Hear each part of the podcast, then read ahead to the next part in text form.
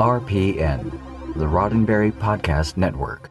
Today's daily Star Trek news is supported by listeners like you, patrons through Patreon. Find out more and add your support at patreon.com forward slash daily Star Trek news.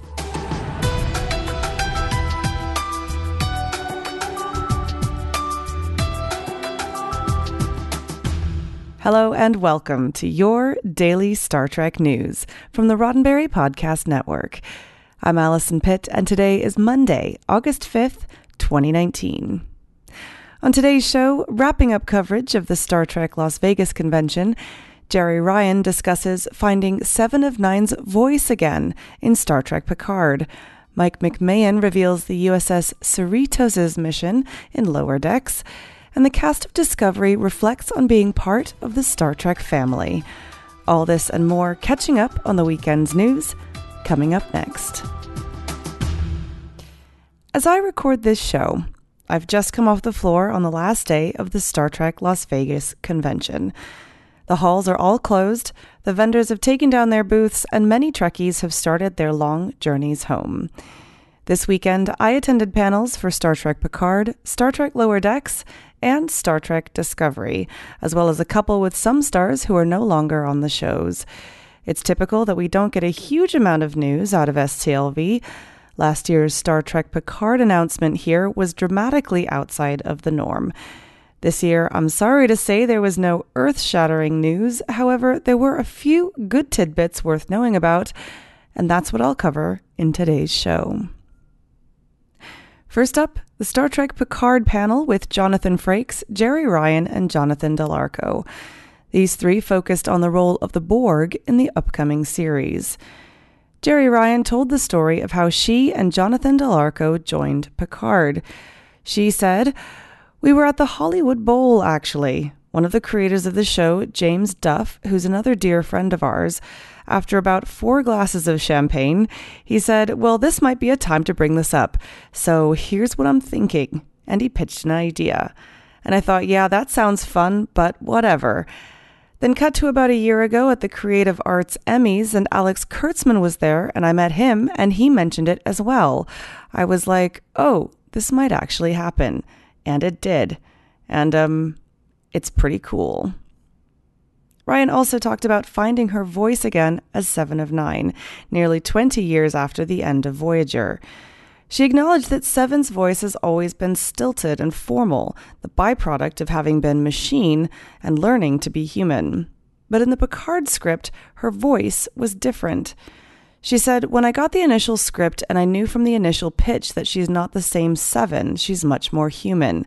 She's been on Earth for a long time and she's been through a lot. You know, it's a very different voice, and that was what was freaking me out. But she said that some advice from Del Arco helped her understand her character, and she revealed a little bit about Seven's motivation in the new series. She said the Borg has always been hated, but there's other elements in this world with the Borg, and what if she had to make the choice to be as human as possible to survive, to sound as human, to act as human as you possibly can? Because she's clearly always going to look like a former Borg because she's still got these implants that can't go away. So, what if she had to make that choice, a conscious choice, to sound and be as human as possible?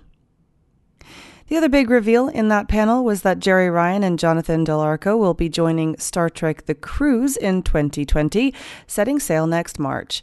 Sadly, tickets are sold out, but you can join the waitlist at StarTrekTheCruise.com. Probably the most information about an upcoming series came in the Star Trek Lower Decks panel on Sunday morning. Series creator Mike McMahan was joined by the Writers' Room, and they revealed a plethora of new details about the adult oriented animated series. In an STLV exclusive announcement, McMahan told the excited audience Lower Decks takes place on a ship called the USS Cerritos, and it's a new class of ship, of support ship, that's always been out there, but maybe hasn't been important enough to have had screen time yet. And the specialty of the Cerritos is second contact. What's second contact? McMahan went on to explain First contact, super important, really dangerous. You don't want to set up any wars. You don't want to ruin anybody's lives. Second contact, you're showing up to the planet, you're finding all the good places to eat, you're setting up the communication stuff. You're like the Yelp of Starfleet. We also got some new animated character art, and by animated, I literally just mean that they blink now. The team also confirmed that they will be set in the year 2380, so just post Nemesis.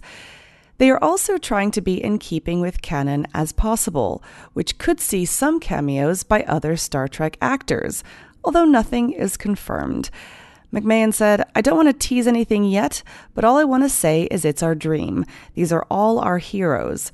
We would if we can figure out a way not to mess up the show and get to geek out on working with all of these people that we love, we would do it. Star Trek Lower Decks is currently in production and expected to debut sometime next year. More news from STLV in just a moment, but first, a word from me. I want to take the opportunity to say a huge thank you to everyone who came up and introduced themselves to me this week. It was really wonderful to meet so many of you. I also want to apologize to anyone I missed. I feel like I spent almost no time in the vendors hall because I was in watching panels. So if I missed you, I am very sorry to have missed you. I also just want to remind everyone listening that while STLV still remains the single largest Star Trek event in the United States, if not the world, it's not the only opportunity to get together with fellow Trekkies. I had the opportunity to speak to several people who told me about local events that they help plan. And I sat in on an entire panel about planning away team events in your local area. Trekkies are everywhere. You just have to find them. And if you can't make it to STLV, I would please encourage you to look up an event in your area. And if there isn't one already, start one. CBS is big and powerful, and there's lots of new Trek happening, but the best of Star Trek has always been by and for the fans. Now, I know I've said it before, and I will definitely say it again. A big thanks to you, all of you, for supporting this show. The Star Trek Discovery content at this year's STLV was extensive, with nearly the entire cast, both past and present, appearing on at least one panel on the main stage. Sadly, the only real news we got was an announcement about the upcoming home video release of Discovery Season 2, which I'll come on to in just a moment. Before that, I wanted to give you a feel for what it was like to be there in the Leonard Nimoy Theater with the cast of Discovery. On Saturday afternoon, Anson Mount held a solo interview style panel where he took questions about Pike and his role in Discovery Season 2. It was a light mood, and at one point, moderator Ian Spelling asked about the tone of Mount's upcoming short treks, specifically what appears from the trailer to be a more humorous tone. Mount replied, Well, that's one of the things that I like about Pike and the show in general, is that adventure. There's a lot of fun. I think you're really going to enjoy the short treks. We have some great material. I can say that, and uh, that's about all I can say. Later, Jason Isaacs joined Mount for the rest of the interview, and one of the biggest laughs of the afternoon came when he pointed out that the fans seem to have forgotten about Lorca. He said, It's so annoying because the whole year, just before Discovery Season 2 started, you were like, Bring back Lorca, Prime Lorca. Where's Prime Lorca? Oh, you know, Pike's good. Let's have a Pike series. You're so fickle. It was in the same panel as well that moderator Ian Spelling revealed that Discovery Season 2 will be arriving on DVD and Blu ray in November of this year. Sunday was a busy day for Discovery panels which started at 10:30 in the morning and ran almost solid until 4 p.m. Discovery's bridge crew was up first, followed by Jayne Brook, Mary Chieffo, and Kenneth Mitchell, and then Doug Jones, Shazad Latif, Anthony Rapp, and Mary Wiseman. Sonequa Martin Green rounded out the day with the last panel.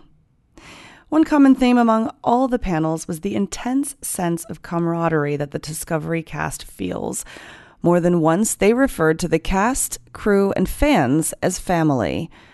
The most touching moment of probably the entire day came when a young woman called Sabrina asked the panel of Mary Chieffo, Jayne Brook, and Kenneth Mitchell what it has been like for them to be a part of the Star Trek fandom. Both Chieffo and Brook were visibly emotional as they replied. but when it came to Mitchell, he broke down in tears as he gave his answer. We really are a family, and I feel very blessed to be a part of this family and to be in this environment that is about hope and discovery and inclusiveness and science. And that is a great note on which to end this very special episode of Daily Star Trek News from the Star Trek Las Vegas Convention. For more great Star Trek podcasts and continuing convention coverage, including exclusive interviews and panels, be sure to check out podcasts.roddenberry.com. This show is supported by people like you, patrons through Patreon. Find out more and add your support at patreon.com forward slash daily Star Trek news. If you'd like to get in touch with me, just shoot me an email at info at dailystartreknews.com or find the show on Twitter and Instagram at Daily Trek News. I will be back daily from next Monday, the 12th of August. I'm Allison Pitt. Have a wonderful rest of your week and live long and prosper. Podcast.roddenberry.com, the Roddenberry Podcast Network.